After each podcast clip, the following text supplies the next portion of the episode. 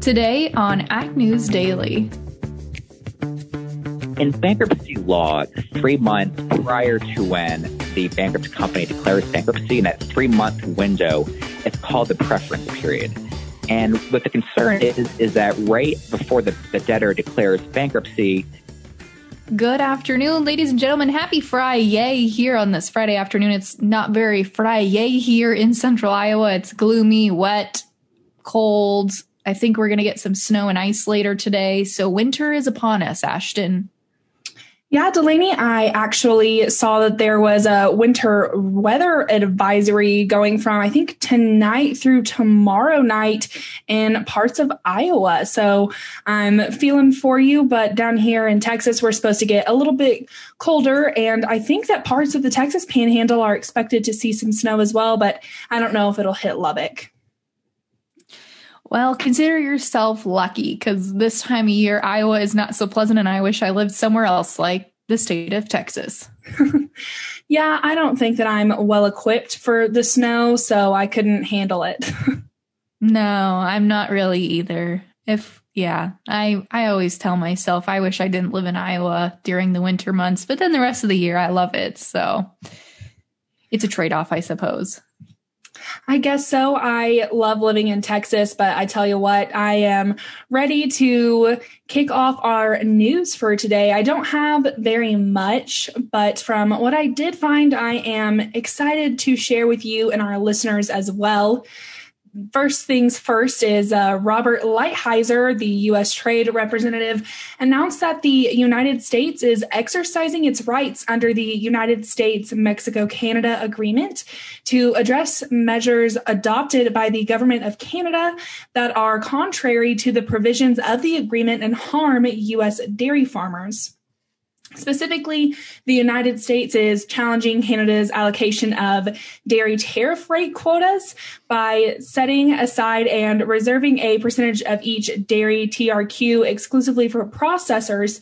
Canada has, quote, undermined the ability of American dairy farmers and producers to utilize the agreed upon TRQs and sell a wide range of dairy products to Canadian consumers. Lighthizer was quoted as saying Canada's measures violate its commitments and harm U.S. dairy farmers and producers.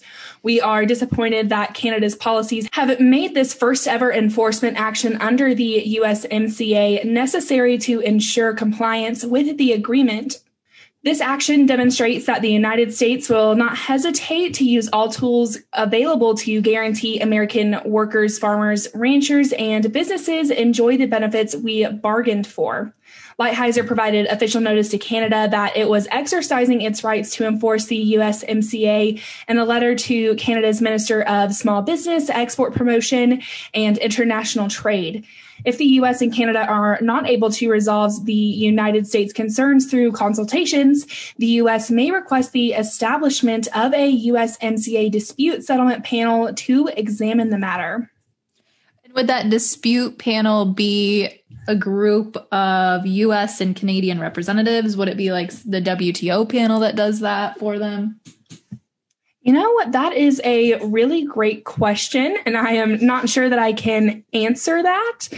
But from what I assume, it would be representatives from the USMCA. I don't know if they would include Mexico on that, yeah. but I could do some digging and hopefully answer that question next week. Okay, that sounds great, Ashton. Well, I have a new rule that is designed to give packers and producers clarity on what constitutes as, quote, undue or unreasonable preference in the meat sector.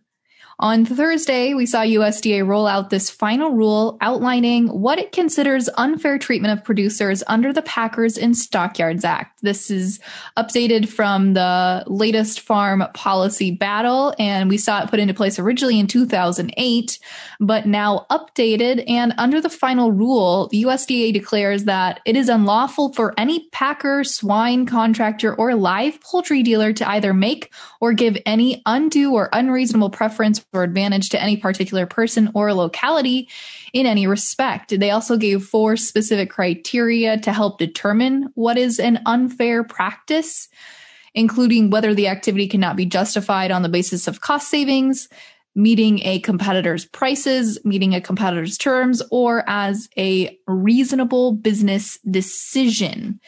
So I believe this rule really was pushed forth, especially since we've seen these um, price fixing allegations in the uh, protein industry. But um, a little unclear so far on what this really does. And it's also suggesting, folks are suggesting that this rule is going to get fixed or rolled back or maybe extended further during the Biden administration. So um, we'll have to maybe do a little digging further into this, Ashton, to see does this change anything from a producer spec- perspective or not? Yes, Delaney, I also saw that story today, and I agree we're going to have to do a little bit of digging. It sounds like that's just what this episode is about, I guess. yeah, we're giving you lots of um, questions, not a lot of answers today. Yes, but uh, I guess that's what the weekend is for. So we'll try and do a little bit more digging on these topics and try and get them talked about next week. But Delaney, like I said, I don't have too much news to talk about today. So this is my final story of the day and it concerns the USDA. They have imposed sanctions on five produce businesses for failing to meet contractual obligations to the sellers of produce they purchased and failing to pay reparation awards issued under the Perishable Agricultural Commodities Act. These sanctions include suspending the business's PACA licenses and barring the principal operators of the businesses from engaging in PACA licensed business or other activities without approval from the USDA and those that are going under under this with the USDA and restricted from operating currently are Gind Produce, R&S Export and Import Incorporated, Caroto Produce Incorporated, Produce Tech Giants, and Fernando McIntyre. And I'm not exactly sure. Well, I mean, I have some some information here about what these companies did to to issue this, but uh, it's a lot of information that I don't uh, think that our listeners really I guess, want to hear right now. I don't want to overload them, but uh, if they want to find out a little bit more about this, I highly suggest they look into it. Absolutely. Thanks for the update there, Ashton. I've got a quick update now uh, regarding the stimulus package. We actually now have two different stimulus packages being debated in Congress right now. One of the uh, stimulus packages is a bipartisan proposal forged by a group of pretty middle of the road Democrats and Republicans in the Senate. And the other is a pro- proposal being pushed by the White House uh, Secretary, Treasury Secretary Steve Mnuchin. Both packages are pretty similar in terms of their total cost. The allocation of funding is, but the allocation of funding is different in a few key areas. So we're still continuing to watch that and see what would happen here. But folks out in Congress are getting a lot of pressure, it sounds like, now that they do have at least a short term spending bill in place, a little stopgap measure here to make sure the government doesn't shut down. Uh, they're receiving a lot of pressure to get some sort of stimulus package put into place. So, just a quick update there. But Ash and I had a few other quick updates as well. Um, farm equipment sales for the months of uh, 2020 or November, I should say. That's not a month. 2020 is a year. But Farm equipment sales during the month of 2020 were up 41% compared to November of 2019. And we are seeing this year's sales uh, continue to be pushed up. The market has been pretty solid all year, according to Curt Blades, vice president of the Association of Equipment Manufacturers. And he said that commodity prices have definitely played a role into this year's increased purchases in the farm sector. However, on the flip side of that, we saw the ethanol market shed nearly $4 billion, billion with a B, during this coronavirus pandemic. Since March, the U.S. ethanol industry has lost over $3.8 billion in revenues, according to recent data released by the Renewable Fuels Association earlier this week. And as I mentioned, they were talking stimulus package. The Renewable Fuels Association has asked that they be included in this new stimulus package specifically for any sort of COVID 19 relief that this package could contain. They said, of course, you know, gasoline and ethanol consumption are still substantially below pre pandemic levels, and it is likely that this will persist for a number of months. So they are asking for some additional aid. They haven't received any so far and are hoping to get some in this next round of stimulus. But with that, Ashton, I tell you what, I am all out of news other than talking markets for today. What do you say? Well, let's get into it. Let's do that here.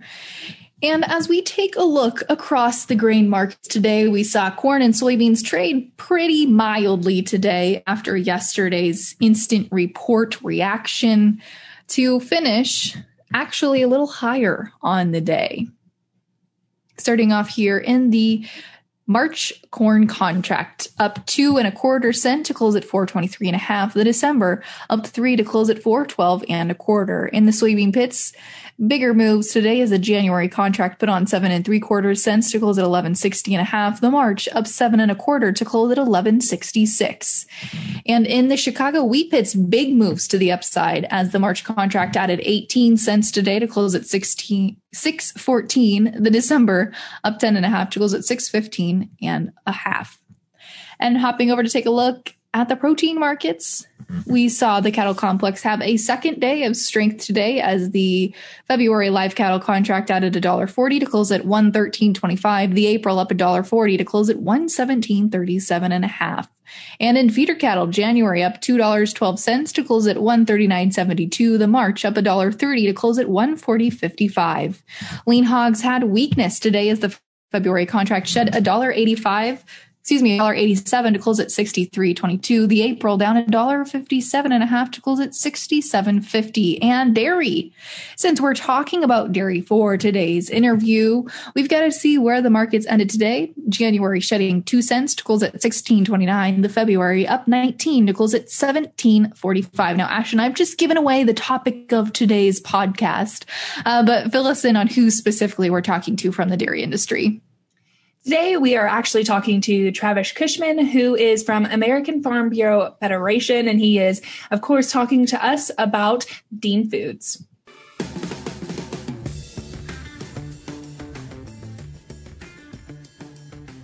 Well, for today's Friday interview, we are talking to Travis Cushman, who is the Senior Counsel for Public Policy with American Farm Bureau Federation. And Travis is here to kind of walk us through what's going on with Dean Foods. And I'm certainly excited to kick things off. But first, I just want to thank you, Travis, for coming on the podcast today. Thank you so much for having me, Ashton. I'm excited to be here. So, before we really get down into the nitty gritty of what's going on with Dean Foods, I think some folks haven't quite wrapped their head around what's going on, me included. So, why don't you give us a 10,000 foot view as to what's going on with Dean Foods? It's, from what I understand, kind of been a lengthy process as they filed for bankruptcy. I believe it was last November. So if you need to correct me, please do so. But, you know, kind of give us a little bit of background information at what we're looking at. Yeah, that's a great question. Um, and you're right. Dean Foods or Southern Foods declared bankruptcy November of 2019. Uh, so it's been a little over a year now since that bankruptcy was declared, and they've been liquidating the estate, which means they're selling off the assets. There, there are a couple different kinds of bankruptcies. One type is when uh, they just restructure the debt and continue to go on as an operating concern. Here, uh, Southern Foods or Dean Foods is is liquidating the assets, and, and so the estate, Dean Foods estate, is what is left over that is going through that process of of paying the creditors and and uh, selling off whatever assets remain. So, I'm not quite familiar with you know the process or what's going on with farmers so from that standpoint you know from from what i've gathered is some farmers have gotten some letters quote unquote demanding that they give back some money to Dean Foods. So can you just tell us, you know, what kind of letters they got and maybe why they got these letters from Dean Foods? So over Thanksgiving, uh, lawyers representing Dean Foods, a law firm known as Ask Law Firm, ASK, sent anywhere between, we think, around 500 to maybe many thousands of demand letters to dairy producers across the country. these demand letters were highly threatening. Uh, they seek to reclaim money that was paid by Dean Foods to the milk far- the milk uh, producers for milk that was supplied in the three months before bankruptcy was declared. So the letters are seeking the total sum of money that farmers would have paid paid Dean Foods in that three month time period before November 2019. So I want to kind of get some clarification here because what they did wasn't technically illegal was it? Because you know from what i've read i'm not someone who is super familiar with you know legal work or anything like that but from from the articles that i've read what they did was not technically illegal but maybe the process was. So can you just kind of give us a little bit more information about why they were able to send out those letters, you know, claiming that they needed to be repaid that money three months from when they filed from bankruptcy? So, in bankruptcy law, three months prior to when the bankrupt company declares bankruptcy, in that three month window, it's called the preference period. And what the concern is, is that right before the, the debtor declares bankruptcy, they might give certain kinds of preferred treatment to friends, family, uh, do something that is that gets the remaining assets to folks that shouldn't be getting them, or in a in a higher ratio than they, they would get otherwise. So that pref- it's called a preference period, and the bankruptcy code allows the estate to claw back those payments that were made. Now there are of course some very good defenses to that because uh, there are many types of transactions that that you'd expect the debtor to pay fully on. One of the chief examples, and the one I think is, is most obvious here, is called the ordinary course of business defense. And what that means is if if you know as as a debtor is getting ready to declare bankruptcy, they're they're not doing very well, they're they're distressed. It allows vendors to continue doing business with that that entity to make sure that they can continue operating and, and continue collecting money. You, you would want vendors to be able to continue be protected and continue doing business with a company that's getting ready to go into bankruptcy. Otherwise, you know, all the vendors would close up shop and stop supplying uh, the debtor, and that'd be worse for everybody. So, th- so if you're doing business in the ordinary course, like we believe every single, likely every single one of these folks that receive these letters, they would have a complete defense to the demand letter. This is quite a lot to wrap my head around because like i said i'm not really familiar with bankruptcy or you know legal matters but i'm glad you're you're walking me through here. But one other thing that i want you to walk me through is the american farm bureau's stance on this matter because i originally reached out to afbf because i read an article about um, the the federation kind of standing up for these farmers. So can you just give us a little bit more information about what the bureau is is doing in response? So I guess it'd be before I get into that, it's probably important to highlight how deceptive these letters are and, and why we find them so wrong uh, to the average person that receives this, I mean, to anybody that receives these, these are very confusing and we think misleading. While yes, it is possible that this money could be clawed back in certain circumstances, likely everyone that received these letters that's a farmer has complete defense. And that's not clear when you look at these letters. I'm a lawyer. I've been practicing for a long time. When I looked at these things, I was confused. I didn't know what was being said. And I had to hire an outside bankruptcy expert to help me understand what was happening here. So, so looking at these letters, the only way that we can really interpret them is, is a predatory shakedown written in, in a legal language to confuse folks. So what we did is, is we sent a demand letter to Dean Foods attorneys demanding that they retract these letters and refund any money that's been paid. So another question that I have concerning, you know, what farmers should do is, you know, what they should do if they've already paid back the money to Dean Foods after getting this letter. If that has happened, I would love for you to contact me. My email is travisc at fb.org. We do not believe it, it's always possible there's an exemption, but we we don't believe that um, most folks that receive these should have had to pay.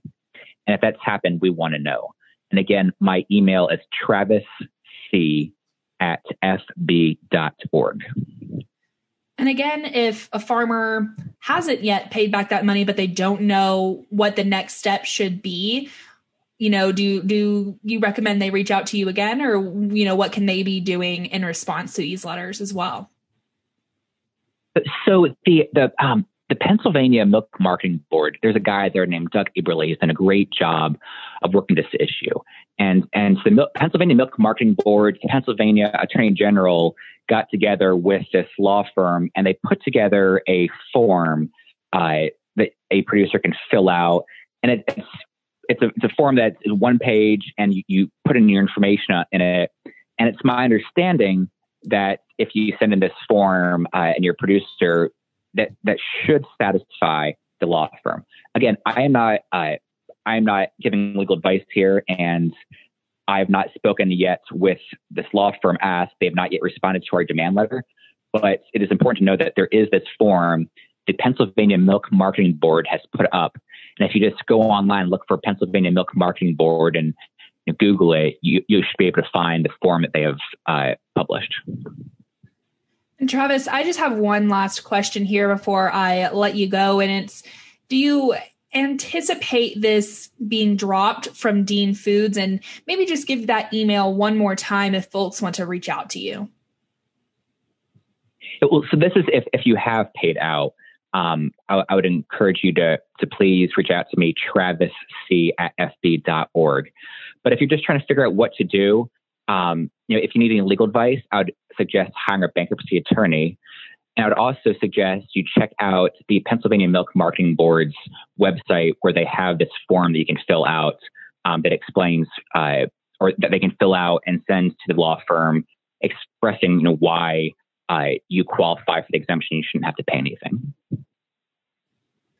Well, again, Travis, thank you so much for coming on today and walking us through what's going on with Dean Foods. And we are anxiously awaiting to see what the next step is. And I just really appreciate you taking the time out of your day to walk us through what's going on. Thank you, Ashton. I appreciate it.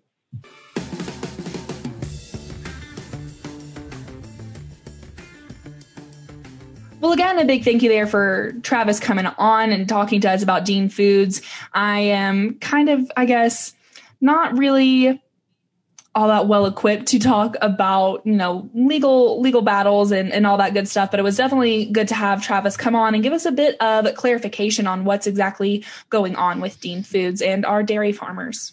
Yeah absolutely. Uh, gary rasmussen continues to keep me updated on his end there He's a Michigan dairy farmer, and it seems like he's continuing to get uh, the brunt of things here. He's one of the groups that, or he's one of the farmers, excuse me, that got sent a letter.